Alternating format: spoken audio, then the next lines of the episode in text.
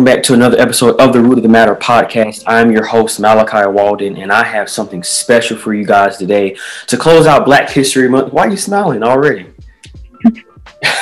to close out Black History Month, I wanted to do something very special, uh, talking about the importance of HBCUs. As many of you know, I am an HBCU student. Um, I attend the Morehouse College in Atlanta, Georgia, and I really wanted to kind of delve into uh, why is HBCUs important. And I have some friends along with me, so we're going to kick off this show with the one and only Miss Bethany Griffin. Um, and before I let her come on and introduce who she is, she was like an amazing help to me. She does papers and stuff like that, and man, she saved me a lot of times. I'm not going to speak on you know what class or whatever because I don't want to get in trouble. Yeah. yeah. she definitely looked out for me, and I'm so grateful for her. So without further ado, the Root of the Matter podcast. Welcome, Bethany. What's up?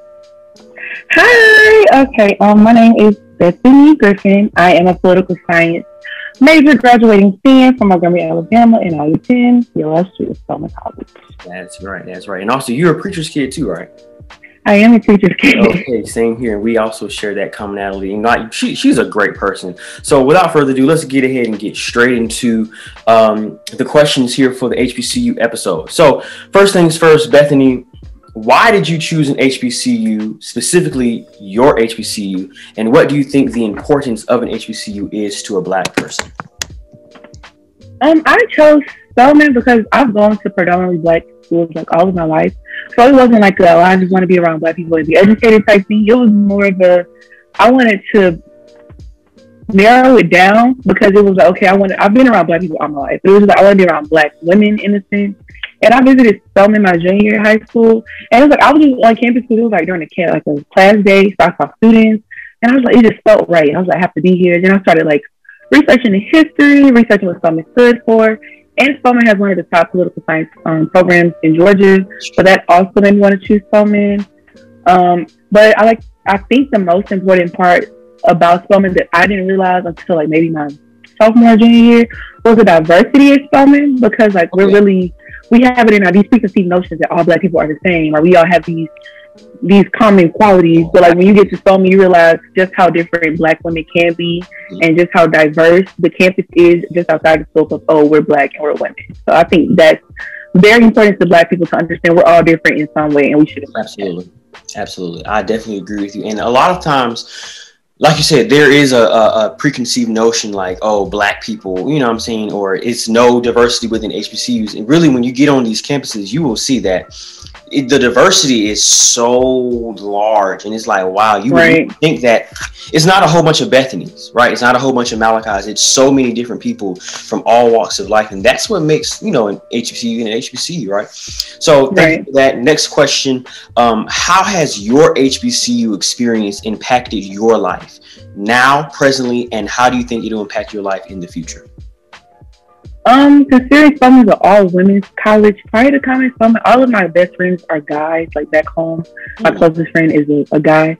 So coming to Spelman, my family was like, "Are you sure you never do that? Like, you want to go to all girl school?" And I was like, "Yeah." So I think it was this experience has impacted me, and like I have sisters, but it showed me sisterhood in a greater sense because it was like any like having a sisterhood like Spelman is it's bigger than oh I have blood sisters. Because it's like okay I might I might not know you because there's a lot of girls I personally don't know but they like this can you help me with this. I'm like yeah girl. Like I'm really it, it forced me to realize how giving I am in a sense but also realizing that I need that reciprocated and that I need to be in a, an environment that's going to do that. And first of for presently that's how that's impacted my experience or like my experience has impacted my life. Like it's, it's just made me I guess it just made me a better person and maybe want to be around like-minded individuals. Mm-hmm. and for the future it's like made me want to do what alum have done for me because there's a lot of alum who haven't met me, but my circle of alum is amazing. And a lot of them I haven't even met like face to face. It's like like Twitter or like just little organizations we have on campus. Absolutely. So in the future, I hope my experience allows me to give back the same way stuff was given to me. Like I want to be in a position in the future where I can look back at um, some students and be like, this is how you do this. If you need anything, let me know. If you need money, like I've had like alums give me money, just be like, here you go. You. So I want to be in that position where I can be as sisterly as possible, regardless of my age, my status, or whether I feel like someone or not. Yeah, and I mean, and just pay it forward, like because that's really right. stuff. And I think that's the importance of HBCUs also because a lot of times you don't see alum interaction. Like I think HBCUs have an, an enormous alum uh, reaction and like you know relationship with the current students, right? And you don't right. see that in you know PWIs and other colleges because HBCUs they pay it forward it's all about giving back and coming back to you know enhance the next generation and i think that that is so so incredible so to veer off i'm gonna ask you one, one question i know this is not on the list but how has going you, you mentioned going to an all-woman school how has going to an all-woman school opened your eyes to things like uh, feminist movements um, mm-hmm. things kind of like you know not anti-men but like more of a feminist movement and how has that empowered you in terms of women empowerment um, interestingly, like my dad is like he didn't go to HBCU. He's like real conservative in his sense, but he's an alpha. Like he's like real pro So he's like, me. So when I go home, he's like, me, you hate men. And I don't. It's just going to Spelman has opened my eyes to a lot of like oppressive systems that are like, that were created by men that continue to like hurt black women in a sense. So I'm not like anti men, but I'm very well aware of the harm that can be inflicted on women because of them. And because of that, I have made it my it's my personal choice to put myself in a position to continuously advocate for women, continuously voice my own opinion, Absolutely. and remain outspoken regarding that because there's a lot of people who are suffering because of it. So somebody needs to speak up, and I've just placed myself in a position. And you do just that. I mean, really, it, it, if somebody really didn't know you, they would think, "Oh man, this girl hates." Men, it's just like, oh my gosh!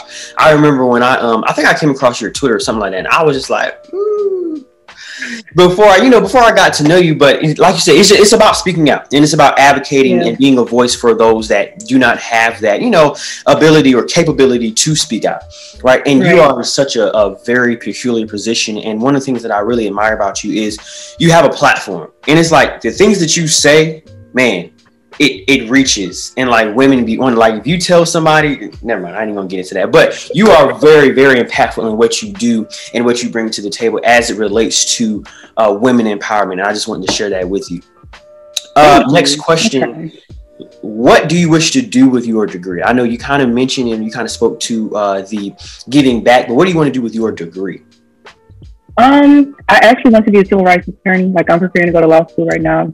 Like taking LSAT, applying to schools, but I really want to go into civil rights with a heavy focus on women's rights, but overall just like civil rights in general. Mm-hmm. Because I was raised in Montgomery, so the civil rights movement I hold very, very near to my heart, and I want to be a part of that. I keep telling people I want to be the next Thurgood Marshall, like the Rovers, but so I really, with my degree, I'm still a science major. So with my degree, I plan to become a lawyer.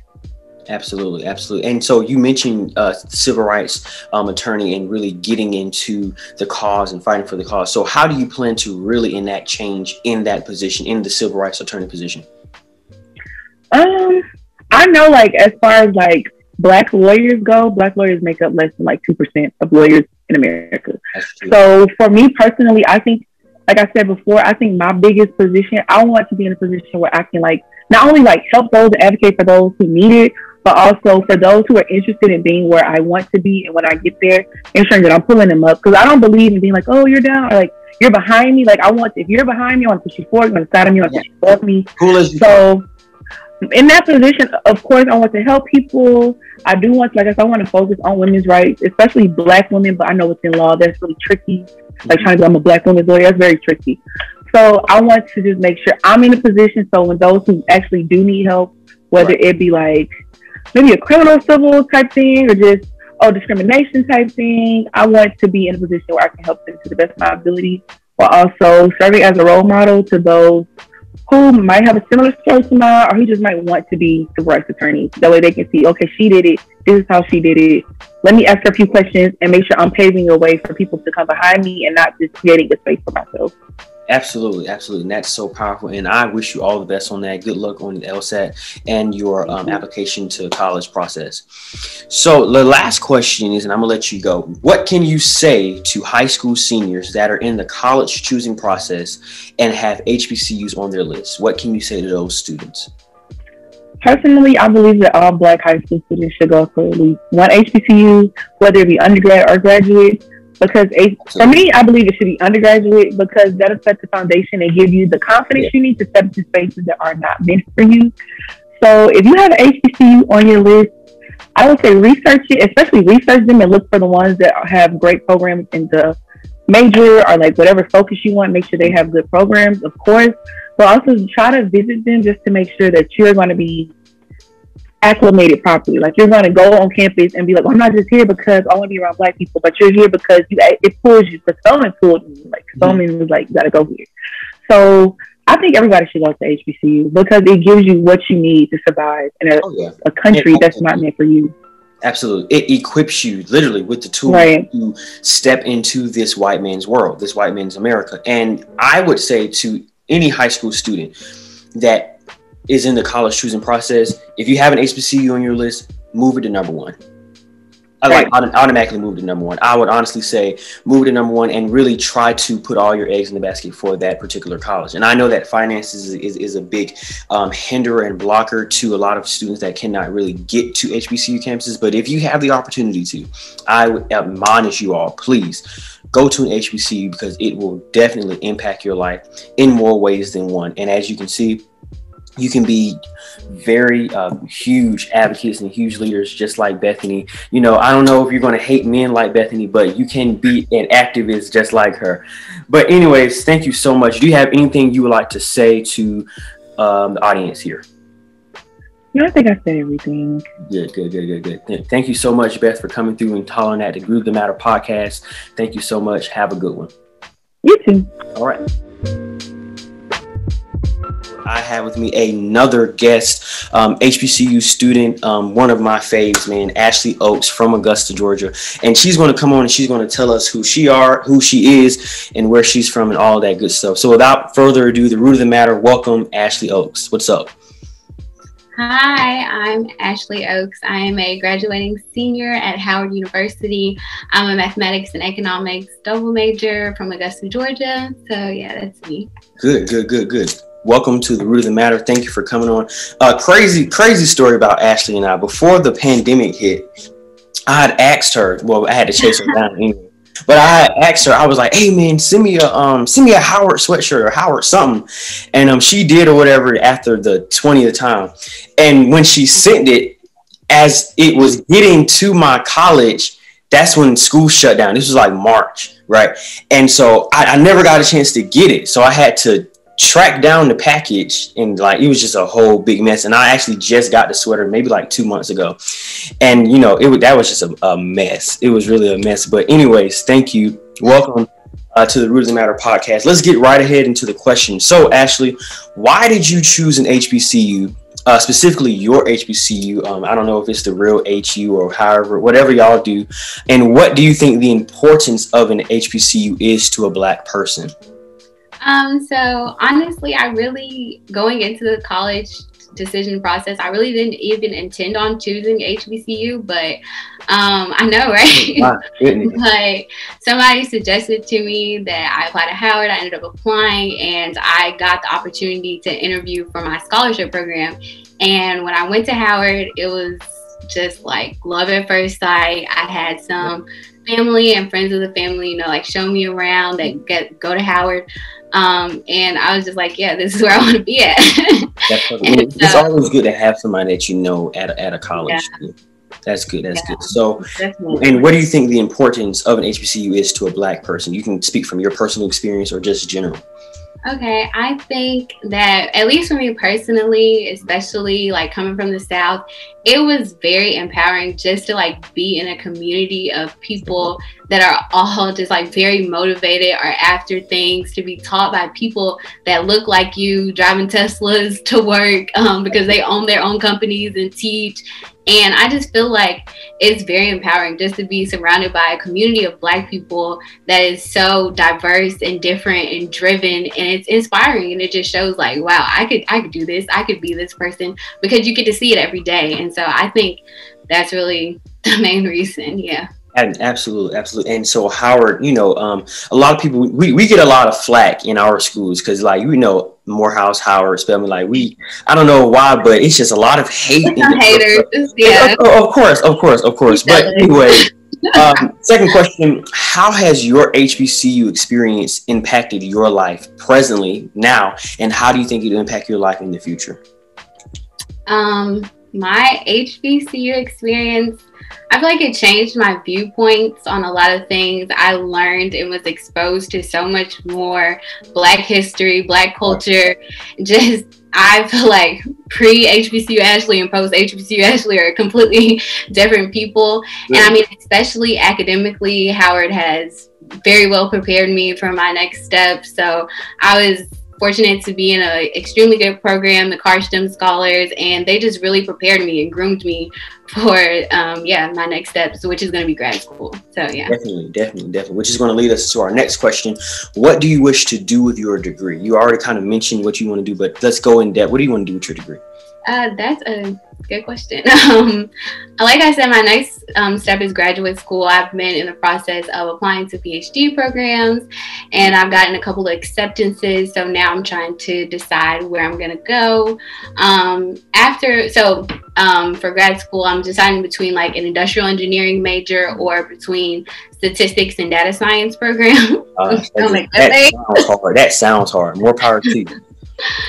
Yeah, so um, that's the next step for me. As far as a job, I'm not really sure what I want to do. And, and, and, it's always that kind of the, the, thing about senior year, man. It's always that gray area. Like you know, it's the next step, and then it's like every time you talk to somebody, they go, "Oh, so what? What's next? What are you getting ready to do?" Like, bruh, leave me alone. I like you. You'll find out when I post it. So it's just, yeah. and it's really this is a trying time for us seniors, man, because we're trying to, you know, track down and, and we're trying to really get a bearing on what we're going to be doing after uh, graduation because this time definitely comes quick. You know, the saying is, um, college days swiftly pass or something like that, yeah. and they do. Like these four years, man. Let me tell y'all, these four years flew.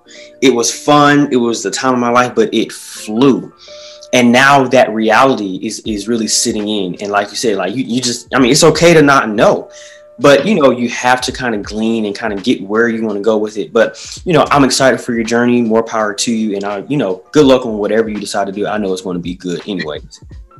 So my last question and i'm gonna let you go ash. What can you say to high school seniors that are in college choosing um, in, in the college choosing process and have hbcus on their list um, I can say, well, number one, if they don't have HBCUs on their list, oh, like me, definitely consider an HBCU. There is so much, so much value um, that comes from going to a HBCU that just can't be ranked in a college ranking system. And I think that that's what gets a lot of people. But there is value in this culture, in this history, in this environment. And this is a time like this four years of my life, there's never going to be a time that I'm going to be in a community like this. Like, Absolutely. and I just, it's, it's powerful and it's definitely thoroughly prepared me to go out into, as people say, the real world, right? Mm-hmm. So I just would say, don't count HBCUs out. There's value Absolutely. Yeah. Absolutely. And, and and it's and it's very I, it's, I find it interesting that you didn't have any HBCUs on your list, but you actually ended up at an HBCU. How did that happen? I I literally I had got a um well I had a really good relationship with my counselor senior year and I was always in her office and she's actually from the Washington DC area. And I had this one school in my head that I was gonna go to. I was like look it don't really matter where else I apply yeah, to. yeah, yeah yeah yeah. And she was like well you know what? Actually you seem like a Howard girl. Apply to Howard. And I was like okay I'll apply. And then I applied. I got in. I, I got offered to um apply to a scholarship program. Mm-hmm. and then yeah I went there and I visited and I was like, oh yeah, like Perfect, perfect, perfect. You, so, yeah. you actually it was definitely God that orchestrated that for oh, sure. Oh, oh yeah, absolutely, absolutely. You do strike me as a Howard girl too, so she was spot on on that. Like it's just like, oh yeah, she she goes to Howard. But I mean, and that's that's that's really incredible. And you mentioned this, but I want to go back to it. You said um, it really prepares you for the real world, and you also said that you're not going to find another time where you're going to be in those spaces, and that's so powerful because you have the rest of your life to spend as a minority And I'm, I'm saying this to whoever, if you're thinking about going to an HBCU, definitely go because you're already a minority. But if you have the opportunity to spend time amongst your own people, amongst your peers, people that look like you, please do it please do it and take advantage of that opportunity because when you're outside of those gates of your you know college campus you're a minority and the odds are stacked up against you. So this is a time to really kind of get in and kind of really show, um, you know, what you can do and really iron sharpens iron. Get around people that look like you so you can be better for it yeah, I mean, so that closed that up. And do you have anything you want to say to us, Ashley? No, thank you so much for having no, me. Thank you, thank you. I, I thought that you weren't going to do it because you know it takes me a lot of it takes a lot to get in touch with you, and it's just it, it, it's I know it does not. but thank you so much. Thank you so much for coming on and hollering at the root of the matter. All right, yeah. see you. Thank you. Another episode. This is our last segment. I have my brothers with me, man, my Morehouse brothers. Of course, I could not in this segment, I could not have an HBCU segment without having my brothers on. So without further ado, let's go ahead and jump right into it. Um, just brothers, introduce yourselves, give us your Morehouse intros, and we're going to go right ahead into the questions. Alrighty, so I will introduce myself first. My name is Julian Serrano O'Neill. I'm a graduating senior political science major uh, and I'm from Orlando, Florida.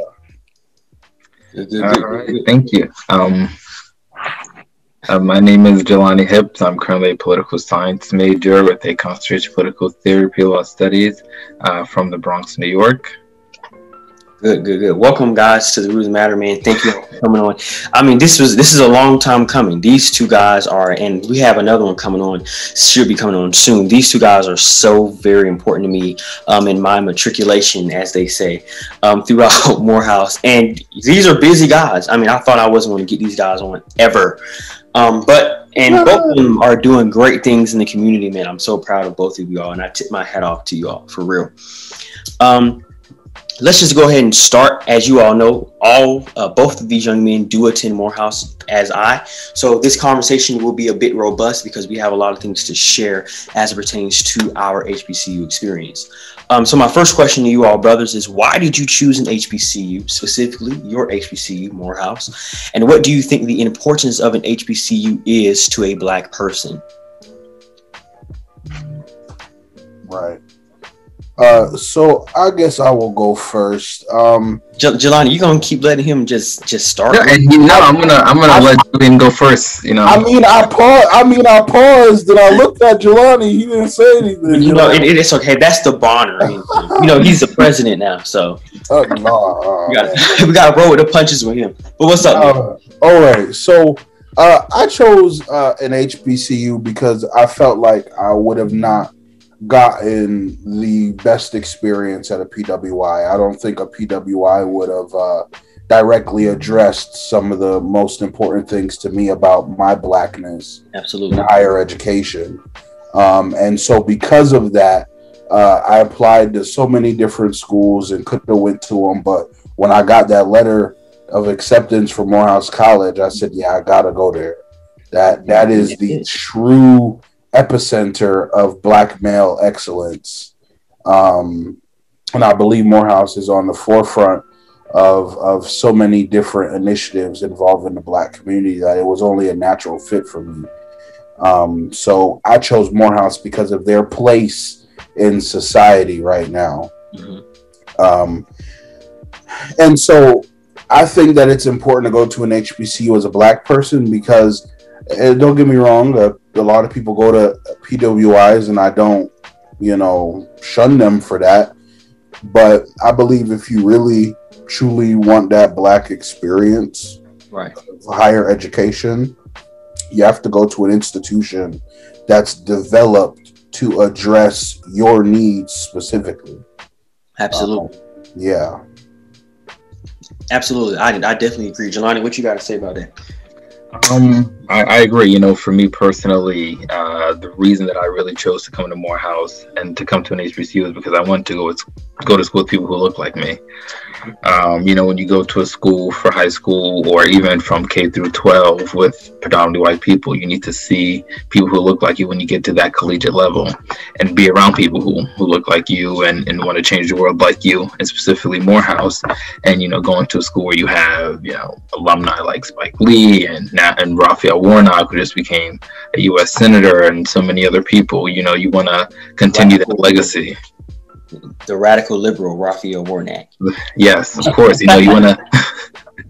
the left radical. The, the left wing. You know, the, the, the man who's trying to, you know, He's unhinging the nation. But yes. anyways, uh, yeah, thank you guys for so much for that insight. And like Morehouse has been so um, effective in our lives, right? Even for me, Morehouse was the only school that I applied to, literally the only college. I didn't apply to any other college, so that this had to work for me, and because I seen the importance of not only HBC, but I seen the importance of Morehouse um, to me, you know, as a young black scholar, young black uh, um, upcoming professional, someone who wants to make a change in the world for a young black man, there's no other place to be than Morehouse College. If you want to do something with your life that will really enact change. Not to say that other colleges, you know, are not, but for a young black male, this is the only per- place in the nation and in the world for people who look like us, who think like us, who act like us to come to get shaped and get molded to what it is that we know as this Morehouse man right? And that's that's incredible that you all feel the same way. Um, so this leads us to our next question: How has your HBCU experience impacted your life now, presently, and in the future?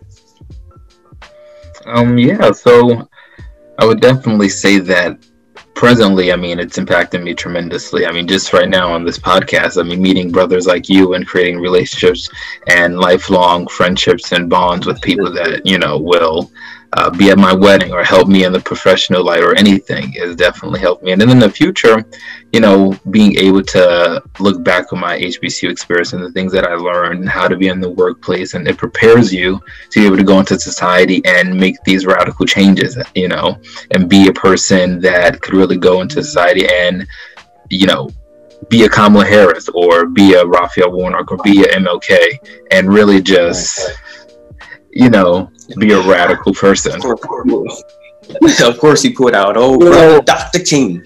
you know, I was with Jelani until he said Kamala Harris, but let me let me. I digress. I digress on that point.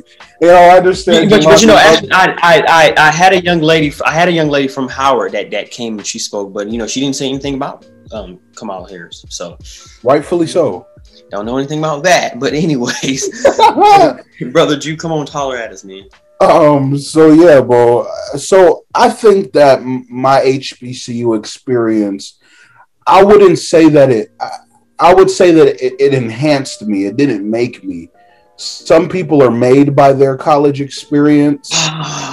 um, my college experience enhanced me. It cultivated what was already present. So for me, my HBCU experience was a, an expansion to the knowledge that I have gained from those around me and from my friends, family. Um, so my HBCU experience was unique because I wasn't I wasn't there or coming there to find who I was, but to cultivate and enhance upon who I am. Um, so my experience has been second to none. Um, I know everybody has had great experiences at Morehouse, but I gotta say, I think my experience definitely set me on a trajectory uh, that I think I was already meant to go on. But I feel like it definitely helped me learn about people more and how people move differently. So I think the experience fundamentally enhanced my uh, uh, personal aptitude in terms of how people behave. Um, and for me, that uh, that that's gonna definitely impact my future. Um, I don't know as to how because there's still so much more to come. And when we don the insignia of a Morehouse man, that that provides so much more. So um, I know that it's impacted me positively um, I'm just ready to see what exactly that is. Yeah. Yeah, to, to grow into that uh, proverbial crown, as Howard Washington Thurman said. But you you you touched on something, man, that I need to really go back to. You said that Morehouse enhanced you, and it cultivated something that was already there. Right. That's powerful. That's powerful because a lot of people come to these these spaces, and we, we can we can go we can go with Morehouse. A lot of people come to Morehouse, and Morehouse becomes their identity Oh yeah. And you know. no, I mean, so let's no, let's. let's... and, and, and, and, so Morehouse becomes their identity, right? And it's like all they know is more, and it's just Morehouse, Morehouse. So when they get out of this four walls, when they get out of the gates, a lot of times you have brothers that are having a hard time adapting to real world and and and not only adapting to real world a lot of times making their footprint in the real world because you've made your you built your identity around morehouse and that what julian said is so impactful because what you do is you allow morehouse to go through you you don't go through morehouse. And people build their identities around morehouse and all they know is morehouse and that's the only thing that they have to bring to the table. But you should already have something on inside of you. Morehouse makes you better when it enhances you when there's all when there's already something on the inside of you. There's ha- there has to be something on the inside. You have to come to the table. Like it takes two to tango. But a lot of people rely on their morehouse that name. Oh i'm a morehouse man as an identity trait or something like that. But no no so i mean maybe you all can speak to that why do you think that that is i think that's because malachi i think people lack personality Oh, yeah. And originality. Of course. And authenticity. People, yes. I think so many people are trying to become the next MLKs and the Julian Bonds and the this of the world and the that of the world. Yes. And they they're leaning on the name Morehouse College. Like I told you, I'm here and I know, yes, the insignia of a Morehouse man does bear great responsibility, but that that doesn't define who I am. Absolutely. Many people are going in the direction they are because of Morehouse. Mm-hmm. Um, so I think a lot of them lack personality. They lack originality, and like you said, authenticity. I've seen quite a few people. Uh, some even said they were going to leave, and um, um, you know when things really got good because of the Morehouse, um, they stayed. So mm-hmm. um, I've seen a bunch of people like that. Um, and that just shows you that were you really committed to Morehouse or were you committed to what Morehouse was going to bring to you? Ah, boy, and that that that opens up a can of worms, and I, I don't know if you all want to really go there tonight, but it, it, we can go there tonight. I mean, you know, go there. I mean, I mean, and and but see that that's important, and that's because a lot of guys um, and, and I, I made a tweet. I made a series of tweets um, uh, uh, not too long ago, and they, they blew up because I said that a lot of guys go to Morehouse for what Morehouse can offer you. You know, the good the good paying job, the vacation in the Bahamas. Mm-hmm. You know, the the the um, the vineyard. Vineyard. Huh? Say what? I said sitting at the vineyard. Yeah, yeah, sitting at the vineyards, you know, and, and all these the, the perks, right? But at the end of the day, you're, you're not you're not radical. You're not radical thinkers. You're you're still cooning. Like you're you're you're cooning, you're tap dancing, and you're not really making effectual change. I mean, if you if you want to be honest, I mean, when uh, Farrakhan came to Morehouse in the '90s, I mean, he said that a lot of the people at Morehouse were sellouts. I mean, and I mean, they hated him, and didn't he get banned after that? Like, did, yeah, yeah, he's not allowed yeah. to come back.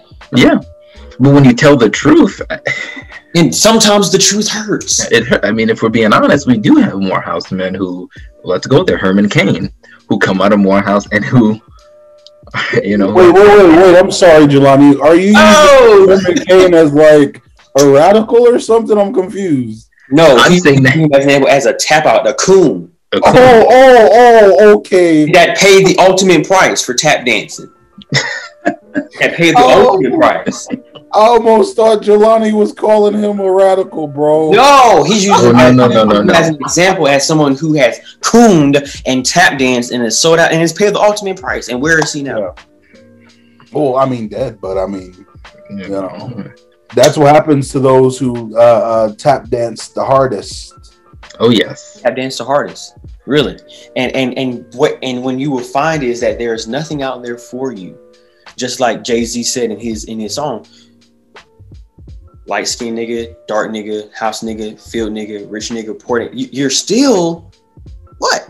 And and, and, and, people, and that's how they look at you. And exactly. And so why not give back to your own community? Why not advocate for your own people? Right? Why not do the things that you should do for your people? Right? Because it is your people that's going to have your back. Even even, even, even with OJ, he said, "I'm not black." He didn't even want to identify with black, but the black people were still holding him down. And we see that all the time. We see people leave and abandon our community or abandon our people and their people, mm-hmm. but when they get in trouble, guess who they call? And guess who accepts them? Every whether it be Kanye, whether it be OJ, and we accept them right back, and we're all they have. What's that man name? He's in Georgia. He he he was he was crowd surfing with some Trump socks on. Um, Van Van Van something. I, it's on the tip of my tongue, man. Not Van Jones, even though he's he's a coon too, but that he'd be cooning to Joe Biden though. Um, let me see. Let me see. He'd be cooning to Joe Biden. He was like, "This country is gonna be so much better." But you know, he, he's done it for Donald Trump. You know, he's working with Kim Kardashian, trying to re, you know release you know, black people. Vernon Jones. Vernon Jones. Vernon Jones. Vernon Jones. And I mean, Georgia. he's having a ball out there. He's out of Georgia, crowd surfing and in super spreader COVID events uh, with and, no mask on and Trump socks. Just like uh, Herman Cain, he he um, contacted COVID through a Trump rally, and he was just out there just cooning it up, man. And he, like I said, he paid the ultimate price. And guess what? None of them are gonna come to your funeral. so embarrassing. And and and do you think that? And we've gotten so off track, but do you all think that some people's view of success, black people's view of success, is adjacency to whiteness? Of course. Of course. Oh yes. Oh yes, I believe there are a lot of black people out there that believe in order to be successful, you have to align with with white society's perspective of absolutely, success. absolutely. I believe some people believe they need to be knocking the boots um, in in in the white folks realm to be successful. Yeah, rubbing rubbing elbows with the man, right? And it's unfortunate because even at an HBCU, they you know people say, well, why didn't you go to PWI after graduating from an HBCU for grad school? Why did you go to another HBCU, whether it be for law school or grad school or med school? Why don't you go to PWI? You'll be more accepted if you go to PWI after going to an HBCU. Exactly. And, and, and the problem with that is that a lot of black people, they measure success, right, at validation and acceptance of white people and their institutions. So quote unquote, you will be a more uh, uh, uh, competitive, palatable, yeah, yeah, candidate if you have this, you know, uh, some form of PWI on your resume. Well, well, think about this. Morehouse has a partnership with like the Princetons and Yales of the world and Harvards of the world. Definitely the Harvards. To send their students there uh, post Morehouse, and I think we need to be aiming at HBCU grad schools, and I know there's not too many out there, but shoot, there are quite a few that have some great programs. Absolutely, Howard Law. Howard Law is an amazing law school. Yep. But but you would never know this because people are so busy running to the to the Harvards and and and the Princetons and the Yales, right? And and the the the UConns and the GWs and I mean, there's nothing wrong, you know, there's really nothing wrong with that if, if that is where you decide to go, right? But the mm-hmm. problem is you cannot let your view of success, your notion of success, turn into adjacency to whiteness.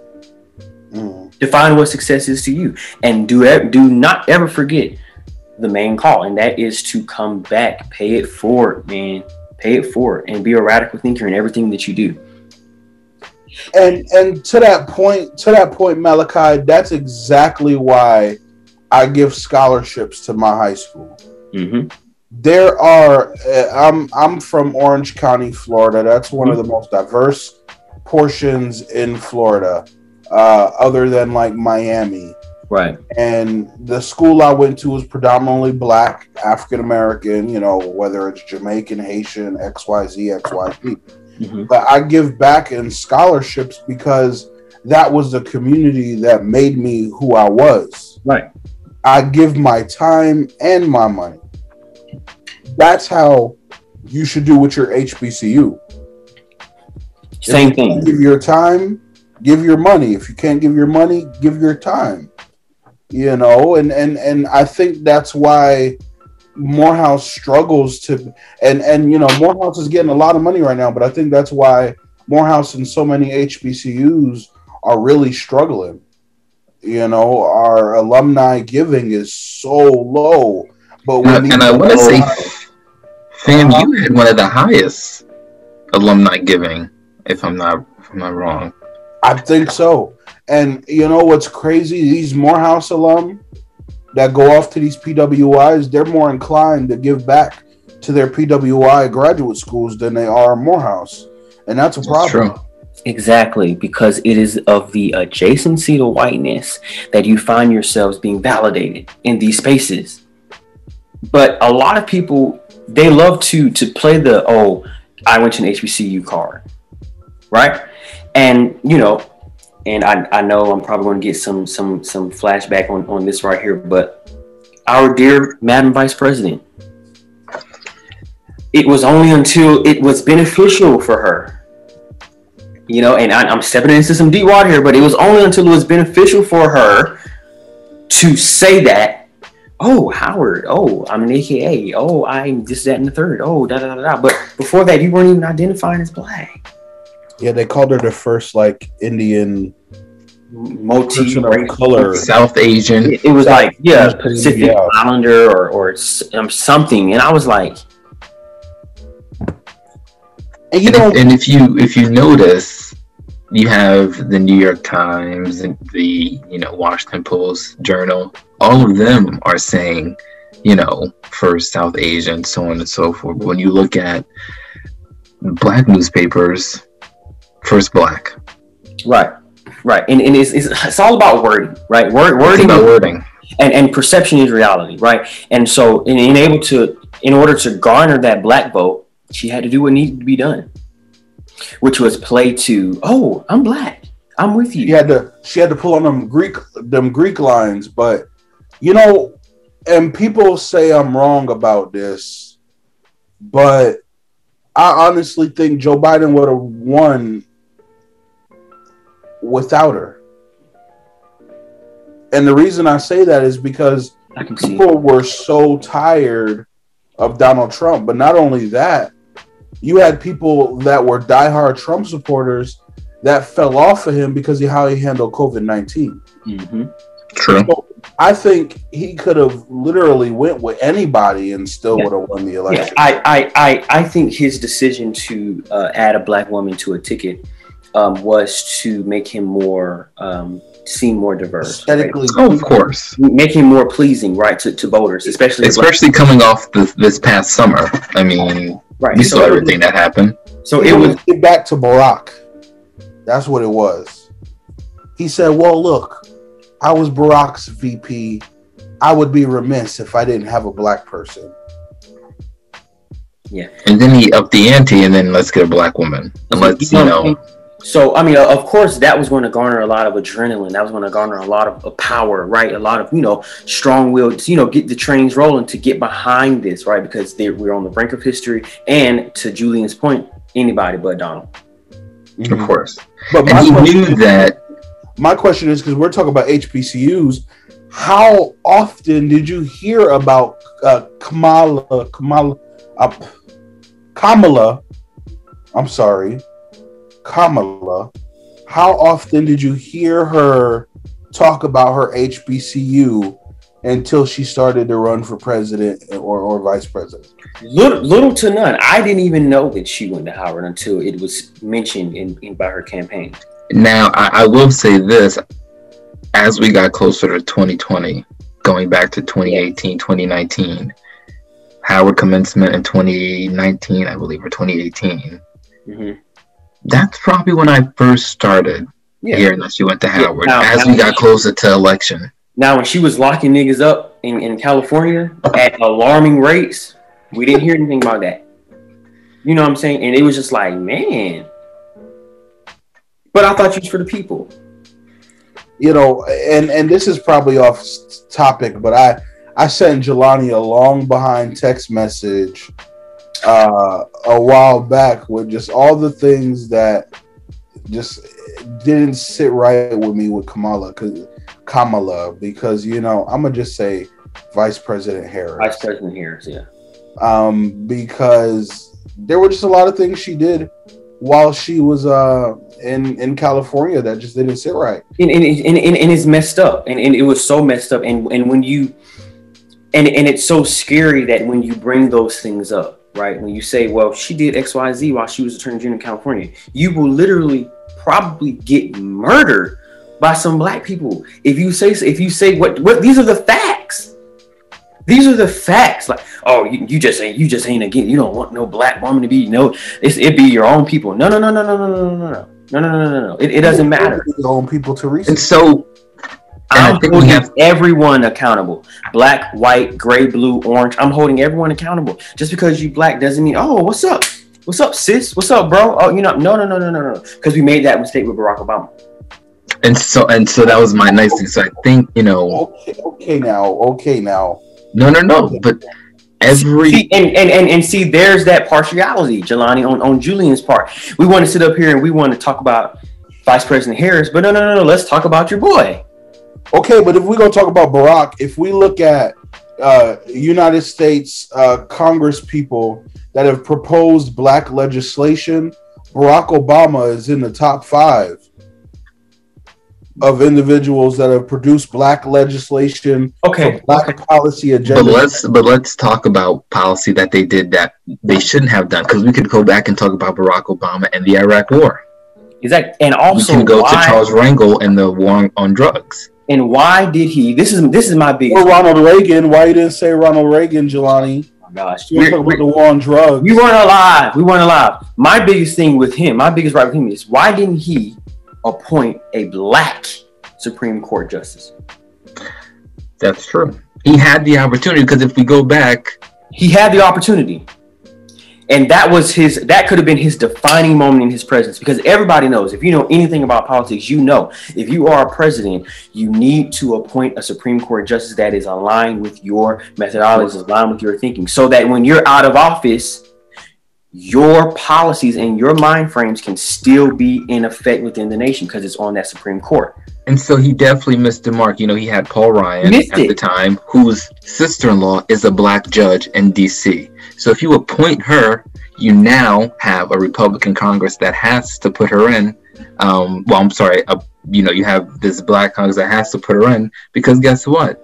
Their majority leader is her um is his brother-in-law, it's her sister-in-law and brother-in-law. It's like, come on, man. He had an opportunity. He had an opportunity to really do something.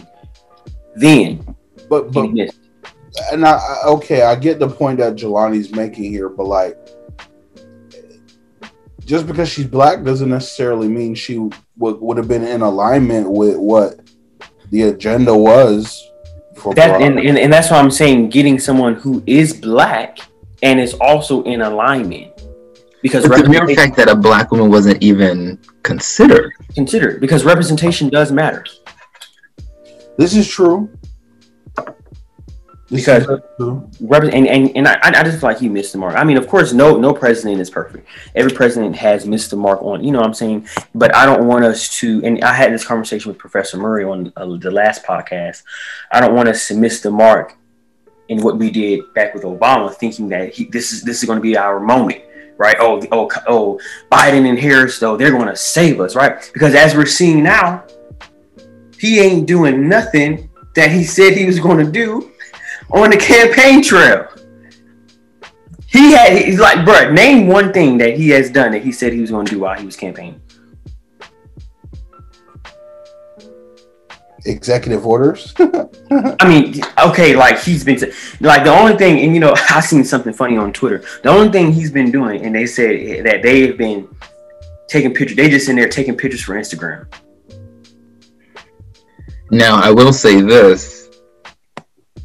He still has time, you know, the first hundred days. Oh, I mean, oh, oh, of course. But I'm just saying, and one, one of the things that he said he was going to do when he was elected is mandatory lockdown, so we can get this COVID thing on, under wraps. Yeah. I don't think he said mandatory lockdown, but yes, he did. Yes, he did. He said as soon as he's elected, he's going to go on a lockdown. I don't think. I don't think. On the I, don't, I don't know if that was what was said, but it would be very difficult to put the country on a lockdown regardless, because a, a, a national a nationwide lockdown, I think, would just it would just uh, you got that. I I think that would have fueled that Donald Trump civil war that was going on. Oh yeah, oh yeah, I, absolutely. I, I, I, because people don't like to be under any type of authority or, or, or under any type of rule. Because because because think about this. He he he did a federal mask mandate, which only applies to like transportation and and federal facilities, and then you still had them Trumpsters out there trying to wage war, talking about you're trying to tell us what to do. Mm-hmm. I think I think I think um there is a lot that he needs to do. Um, and I'm giving him the benefit of the doubt. But if the first year goes by and he hasn't tackled these things that he listed, um, um, then people really need to start putting the fire up under him because I mean, can't let him get had, comfortable. He had a beautiful um, outline, you know, on, on the campaign trail. Oh, he was just promising things, and oh, this is going to happen. I'm going to do this. I'm going to do that. But not okay. We got you in there, and and and that's also important too. Holding these people that you have accountable, of course. So I think we realized that. So going back to black politicians, black politicians, and what they do and hold them accountable. Let's let's talk about Keisha Lance Bottoms and. Uh,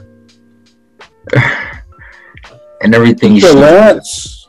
and and everything that she's been doing since she's been in office in Atlanta and uh, Keisha Lance Coonan Bottoms.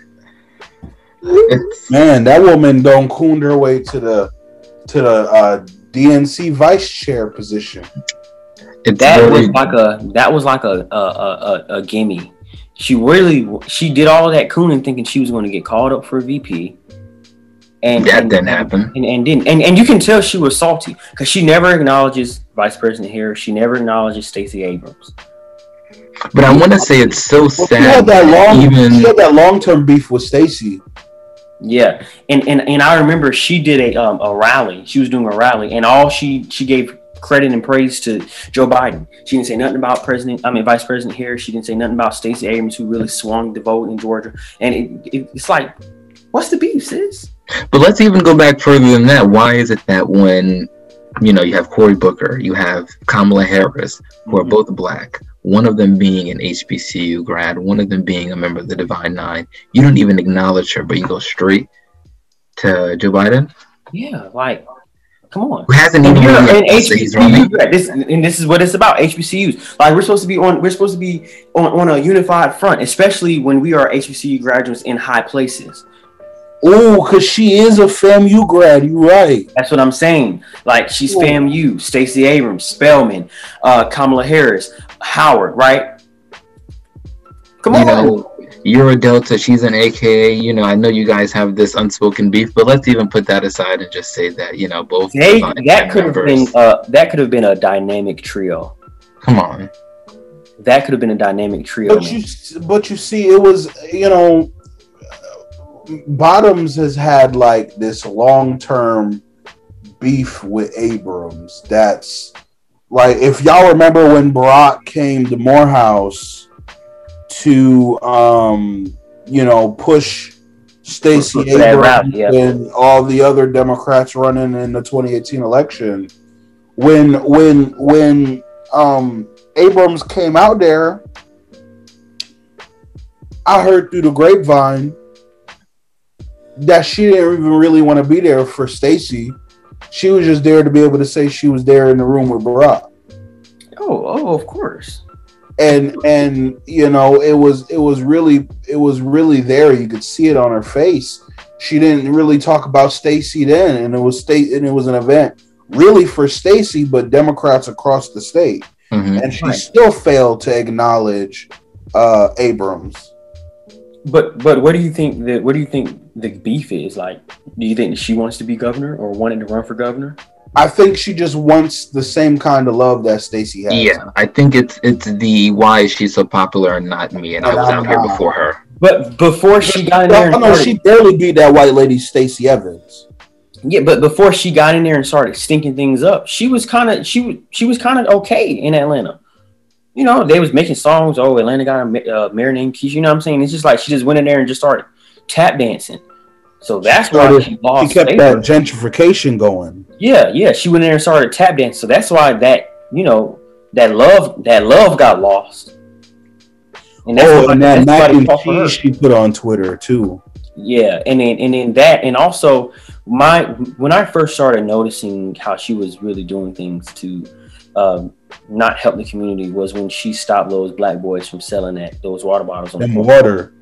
Oh yeah, that was crazy. And, and and it's like, man, these these young black men, they're not being, they're not in trouble. They're not running the streets. They're not, you know, being violent. They're not uh in that. They're not involved in any gang activity or anything like that. They're on the side of roads making making money. So so I'm gonna you know I'm gonna be honest and transparent. This is I know it's gonna be, you know, some flack for this. I personally don't like the fact that they are out there, but if we're not if we're gonna say get you know get them off the street. Well, let's put them in. Let's put them somewhere. Let's put them in summer programs. Yeah, yeah. Let's like, give let's get them a job. You know, let's yeah. do something instead of just saying get them off the street. Let's yeah, have now, She was saying, you know, for safety reasons, whatever, and I, I, I do agree with that, right? Because it was, you know, these interstates and these exits, you know, they're they're unsafe in Atlanta. But if you're going to say, hey, let's get these young guys out of the streets, put them somewhere, right? And this is why you have to start community centers mm-hmm. right? Stop gentrifying these neighborhoods and put something in these neighborhoods that these people can benefit from. Yep. Not just gentrifying these neighborhoods and and and you're you're getting, you know I'm saying, the back end of these contracts and stuff. But oh, sorry. Eh, we have gotten so so off track. But so off track. but, I mean, it's still a part of the HBCU conversation. Oh, oh, this is all under the umbrella. This is all under the umbrella. Um, hold on real quick. I'm sorry, guys. So, next question, man. Um, where are we? Oh, okay. What do you wish to do with your degrees upon graduation? Mm. Um, so for me personally, uh, I would love to go into the realm of finance and law um, work at a law firm, but also work at a financial institution and be able to bridge the gap between finance and law within the Black community. You know, we have a huge gap in the lack of diversity in those two areas, and you don't see a lot of Black people in those C level positions that are the Rosalind Brewers of the world and really, you know, being those executives in the financial aspects. And we don't have, you know, partners at law firms that are black. So really trying to be able to bridge that gap, but also being able to work in a political realm and maybe run for office one day. So really still being able to deliver what I've been taught my whole life of being able to, you know, be uh, a, a, symbol of diversity or be a symbol of uh, what you can achieve within these spaces um, and you know really bring black people into these spaces that you know bridge the wealth gap. Absolutely absolutely. And you know i love i didn't know that you wanted to do finance as well. So you, you're looking for like a what? Like a goldman sachs jp morgan something like that? Mm-hmm. yes financial analysts and um, investment banking and, and things like that. Oh so you do you still want to do big law right of course. Okay, okay, that's cool. That's cool. So, Julian, let's let me go ahead and get my popcorn ready because I know you have a long, extensive list. I'm dead. No, I, I think um for me, I don't necessarily know if my major fully impacted um what I wish to do. I've learned uh, quite a few things that I will take on with me, um, but I, right now I'm in the nonprofit sector, and so I'm looking at a master's program in nonprofit management and um, public administration. Mm-hmm. So uh, I think I'm gonna be in the nonprofit sector for a little while, um, but I I do intend to run for office. Um, so so right now I'm impacting my community through that sector because it gives it gives me freedom to do what it is that I need to do for my community. Right, right. Because I'm you are in the nonprofit sector, so you have the you have the liberty. Exactly. I'm not beholden to someone across the aisle that does not like me. Right, right. And, and, and a lot of times, just to piggyback off that, a lot of times when you um, are getting, you know, funded and sponsored by these different organizations, you have to kind of do things that aligns with what they want. Mm-hmm. Right, because we're the ones that are funding you. So when you go into and, and one of the things that I really admire about you, you is that you make it happen. You know what I'm saying? With or without big name funders and big name sponsors, because you're really impacting um, and engaging the community, if you will. And um, I mean that's and that that's very important. So I, I don't want to spoil anything, but you are aren't you getting ready to run soon? well, first I want to say thank you. I appreciate that that you just said, Malachi. It's a lot of hard work that we're trying to do right now. Um, will I be running for office? I will. Um, when will I do that? We will definitely see. I think it's going to be sooner than a lot of people expect, mm-hmm. um, but I don't think it's going to be like right now. I don't think it's going to be like right now, but I think it's going to be very soon. I think I'm uh, canvassing the land right now to see which position I would be most effective in. Um, and right now in Orange County, we have a lot of people shifting positions, people term limiting right now. Um, so there's so many different opportunities that are uh, opening themselves up. And so I'm just looking for what office that I could do the most for my community in. Absolutely, absolutely. That's that's major, man. That's major. And I mean, we, we know that um, Florida needs this your type of voice, and we know that Florida needs a person like you because we've seen the type of leadership that. I mean, look at the governor right now. I mean, and it's not even funny because he's such a asshole that it's like, can I can I curse on your podcast, Malachi? Uh, I, I have a, a vast audience, so you kind of just kind of tone it down, yeah. Okay. I, I, mean, I, I, mean, I have a, a, a, large audience of people from various backgrounds. I just want to kind of keep it PG. Yeah, yeah. So let, let let me let me keep it PG. You know, so you don't have to label the episode explicit. Yeah. But um, now, now, now, when we hop back on yours, then we can. Oh yeah, oh uh, yeah. When we get on mine, you know, we go all in. The last yeah. podcast was Zachary Hidden and Julian O'Neill. Absolutely. The but um, shot. he he's he's the embodiment of self-interest as a governor mm-hmm. um, and he's following the footsteps of rick scott before him mm-hmm. um, a failure to the state um, rick scott is in the united states senate as a failure to the united states now um, so it, it, it's me and the people around me that are really um, looking at the, the the land and seeing what it is that we we can do. Uh, right now, I think I'm really good in the nonprofit sector. I enjoy the work that I'm doing. Uh, I'm impacting so many families right now that it's crazy. Um, and I just enjoy the work. I enjoy giving back to people. I enjoy positively impacting people's lives. You feel me? Um, so that's what it is for me at the end of the day. So my major helped me learn things that I could use. Mm-hmm. Is what I will say. I don't know. And I think, and you know, one thing about you know, uh, you know, activism and things like that, you don't have to be in a elected office to create change. Oh, absolutely not. You can always create change in many different aspects. Like Julian said in the nonprofit sector, we know what type of work you can do with that. Like you're already doing, helping families and helping um, underprivileged youth. That's so important, and obviously, we need that more than ever now. Mm-hmm. Absolutely, and, and I, I, wanted to ask you all this question. Um, it is not on the question, but I, I just it came to my mind. When you, when we had got into Morehouse, right? We of course, in our respective high schools, we were, you know, whatever we were, the cream of the crop, cream de la cream, whatever. But when you get to Morehouse, right, you are around a lot of Malachis. You're around a lot of Jelanis. You're a lot of you're around a lot of Julians, right? And it's like you are amongst other creams of the crop, and you're no longer the big dog, in a sense. You're now a big fish with other big fish in an even bigger pond. So, how did you all, being that we're seniors, how did you all cope with that? And and and how did you all leave your mark, your indelible marks on Morehouse, even when we've been around a lot of also big players?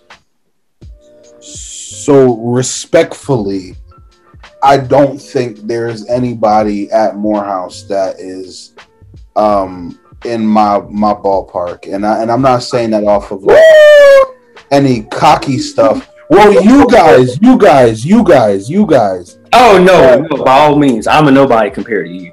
No, you guys, I I view you guys as in my space, in my realm, um, because of the work that you do. But I by no means was impacted by the people who went to Morehouse because um, I'm in my own lane. Right. I'm in my own lane better than anybody else could be in my my lane. You feel me? So there there's this this sense of I'm great that everybody is at the top of what they're doing. I'm happy that everybody is doing the best that they can. Right. I just think that nobody could do better than what I can do. And so I don't go there thinking about um damn how do I cope with um so and so or so and so. On the back of our Bonner shirts that I'm wearing right now, uh, it's a quote that says, Do it so well that no man living, no man dead, and no man yet to, yet be, to be born, born, will ever do it as best as you. I live like me. Mm-hmm. That's on the back of this shirt I'm wearing. Mm-hmm. So I live by that. So I, I, I don't necessarily have to cope. I, I I love the idea that there are so many black men and people of color that are doing their best and and leading. Boy, that's necessary. Absolutely, man. Uh, but me, I think I'm personally just on a, on a different spectrum. Um, so yeah. What was the part of the question, bro? huh? What was the other part of the question? How? Well, we you you actually kind of answered. I said, how did you cope with um, being around a lot of creams of the crop and leaving your indelible marks on the institution, anyways? Okay, so in terms of indelible marks, I can say that um, I helped reform. Well, not reform, but I helped readjust the college judiciary committee. Um, that was a committee that it was very effective, but I believe that it needed to be revitalized with a fresher thought process. So I joined the college judiciary committee, um, and I kind of like spearheaded a new way of thinking in that space, mm-hmm. um, which is in student conduct. Um, I've helped rebuild the education major at Morehouse College. Um, I helped lead to the renovations that happened in Hubert Hall and several of the other buildings. So I, I which were I definitely like, necessary because Hubert was an atrocity. Oh yes, yes indeed, yes indeed. And you so, stayed in Hubert freshman year, right? No, I was in Du Bois. I know he he lived right next to me. Oh, yeah, I lived literally right next to Jelani. Okay, okay, yeah, yeah. Um, but I believed in enhancing the living learning spaces for all students on campus, not just those that lived where I lived. And so it was about uh, bettering the living environment, the quality of the food, uh, which is still a hard thing to do because you know the quality of food is just quality of food, bro. I don't think there's much we're gonna be able to do with that. but Half you know, sucks. Yeah, the the living environments, the the the educators, like I've been able to be a part of those discussions and conversations that have um, left some positive impacts. So I think my mark uh, will be in the realm of those rebuilt programs and and the better in uh, you know workspaces and living spaces. So you know, and I don't care if I um, receive recognition for any of that because right. because, because it doesn't matter. It's about service, man. It's about service. Some of the things that I've done at Morehouse, I, I I will never speak about, but I just know that my mark has been left. It's been felt. It, it, it has been felt, and it's going to be felt yeah literally years to come in the things that you know I, have done. So, uh, Jelani, answer the question. Do you want me to repeat it for you, or you got it? Um, no, I got it. So, you know, I think one of the biggest things that when you come to Morehouse and you realize that, okay, a lot of people were, you know, class valedictorian in high school. A lot of people had the great GPAs in high school. I'm around all of those people now. You have to realize that you are still different in your own way, that nobody is like you. Just because you guys are all black men, you guys are each different in your own way. And you have to be able to make a mark in your own way. You don't have to follow the clicks or do what everyone else is doing and, you know, going back to your earlier point, when people come to Morehouse and Morehouse is all they have, you also have to realize that I'm here for four years. Um, I'm here to, you know, get a degree and move on and go on to the next thing. I'm not going to be stuck here, you know, saying that, oh, I'm, I'm an SGA. Oh, that I did this, I did that. Don't depend on your Morehouse stuff you know you have to do things after morehouse. And the same thing goes for when you know you're in high school and you're going to morehouse. Don't depend on that make a new mark at morehouse and then when you leave morehouse and make another new mark. You have to really realize that each thing that you do and each space that you're in you have to make a mark there and then keep it pushing and go on to the next thing. Because it's gonna stay there. It's gonna oh. stay there. It's yeah people might know you for it but it's gonna stay there. That's people aren't going to really come to you in, in, in the real world and be like, you did this at Morehouse. Nobody. And I was just getting ready to say that. And the reason why it's so important that you say make your mark wherever you go and keep it pushing is because when you are transitioning, right? When we came out of high school into Morehouse, it was a transition. Okay. Nobody cares that you were homecoming king. Nobody cares you valedictorian. Nobody cares. Da, da, da. We, we all are, right? Mm-hmm. You know, I was I was the king of my school, right? And nobody cares. about you're right. No, no, nobody cares about that. Hit welcome to another 2000 of you, right? When you leave Morehouse, once again, whatever you've done in Morehouse, nobody's going to care, right? Mm-hmm. No, nobody's going to look at me and say, "Oh, hey, you were a three-time pillar. You were this, that, and third. You were that." Nobody's going to care, man. Nobody's going to care. And people get so caught up in what they do inside the four walls that when they get outside of the four walls, that's why they have a hard time because and a lot of them fall flat on their face, unfortunately. Post graduation depression is very real. And you know, some of those people, like like you and and Jelani said, you have to move on to the next thing. Some people are unable to do so, and so they talk about the things that they've done to open the doors because they can't do anything else. Man, I I I, I follow some some brothers on Twitter that they have graduated but literally, they are still talking about their days in Morehouse. Like, dude, let it go. Let it go. It's let been it go. over. It's over. It's over. It's over. The game is over.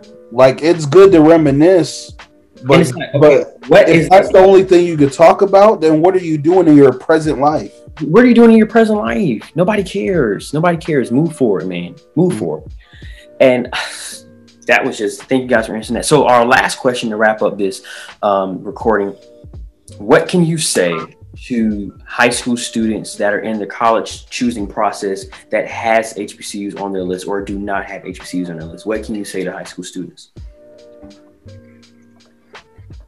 Um, you know, one of the biggest things that, especially high school students who are in a space where they're not with people that look like them. If an HBCU is on your list, go visit it. And now that we're in COVID, virtually visit it um, if you know alumni there, speak to the alumni. If you know people who work at the school, speak to people at the school. And to be honest, go. Go. Go. Go. Go. Go. That's what I said too. If, if if an HBCU is on your list, where the way that the world is shifting now, if an HBCU is on your list, put it number one. It, it, it needs to be number one, and you need to go. If you can go, go. Julian, what, what would you say to high school students? I would say be true to yourself. I would say make the selection that is best fit for you. And I believe that that's an HBCU, but if it's not, that is okay. It's but make the decision that is best for you. Um, and and while you're going through that process, think about yourself and where you want to see yourself in the next couple of years. Mm-hmm. Um, but then remember, with everything that's going on while you know you're trying to find your way mm-hmm. excuse me just be kind to yourself because it's going to get real hard when you start looking at the list of schools you got accepted to and you're trying to figure out where you're going to go be kind to yourself and make the best decision for you.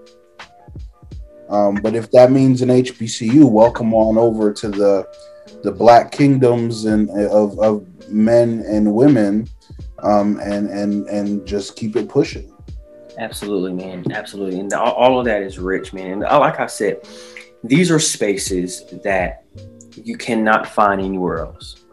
And, and, and, and they're so critical to someone as a black person because these spaces were meant for us right and these are the only spaces that you're going to be in that you will be surrounded around people that look like you that are all reaching the same goals that are trying to make it that are getting pushed and shaped and molded to go out and change the world. Because once you leave those four walls you are now in the white man's world.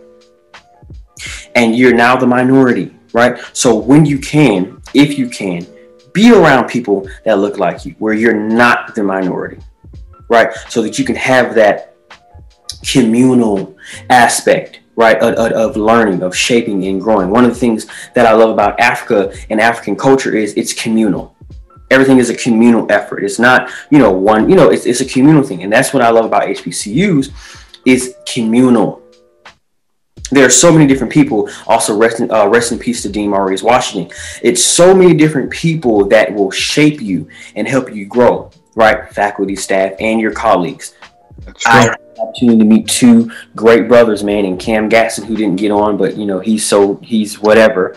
Um, you know, I had the opportunity to meet two great brothers in this, and more brothers, you know, but in this season, in this process of my matriculation throughout Morehouse. And like Jelani said, when you get here, man, you will meet so many great people and you will do so many great things and you will live the best time of your life because it's meant for you as a black person to be here. I just I believe that. And, and I and so you know I agree with all of that. And going back to faculty, and again, rest in peace to Dean Maurice Washington, who you know has impacted so many people at Morehouse and so many Black men's lives. You know, you meet people again like Dean Booker or um, or Winfield Murray, and you know you meet these people who are able to impact your life and really able to give you advice, mentorship, or whatever. You really don't get that at a PWI. Absolutely. You don't you don't get that type of mentorship and that type of help outside of the classroom. You're a number. You're number five three four, and if we don't see you in your in your chair, you're marked absent, right? Whereas over in HBCU, if you're absent, some professors will call you. You know, I've gotten literally calls and texts from, "Hey, where are you at? Mm-hmm. Get, get, up and come to class." You know what I'm saying? And yep. you, you can't find that, man. You can't find that seriously. Yeah, I, I I'm in complete lockstep with that, guys. Y'all took the words right out of my mouth. Yeah, man. And you know, just just to close out, do you all have anything to say on this topic or the topics that we got off track of, or anything that you want to share to the audience, man? Uh, I want to say thank you so much uh, for having me on the Root of the Matter podcast. I've been waiting for this moment my entire life. Um, I want to be like you when I grow up, bro. And uh, thank you so much for having me here. It is such an honor. The conversation was well needed. Um, and I just want to tell people look, if you're at a HBCU now, strive to do well. Don't let your HBCU define you, but let it be a part of you. Mm, absolutely. Um, and if you're yet to have gotten to an HBCU, you go through the school. Don't let the school go through you. Absolutely and you'll succeed. Be strong. You will, and never forget your call. And your call is to better your community and better your people. And and no. and always stay true to yourself. Always don't don't don't ever lose yourself. Please don't ever lose yourself because it, it, we've had so many different. You know what? Never mind. I'm, I'm not even going.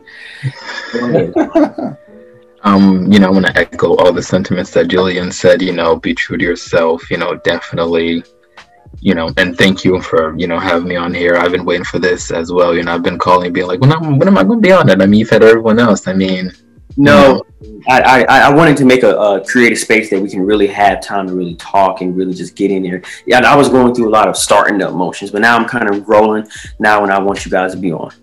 Of course. And, you know, again, you leave that space to better your community and to better us as a people.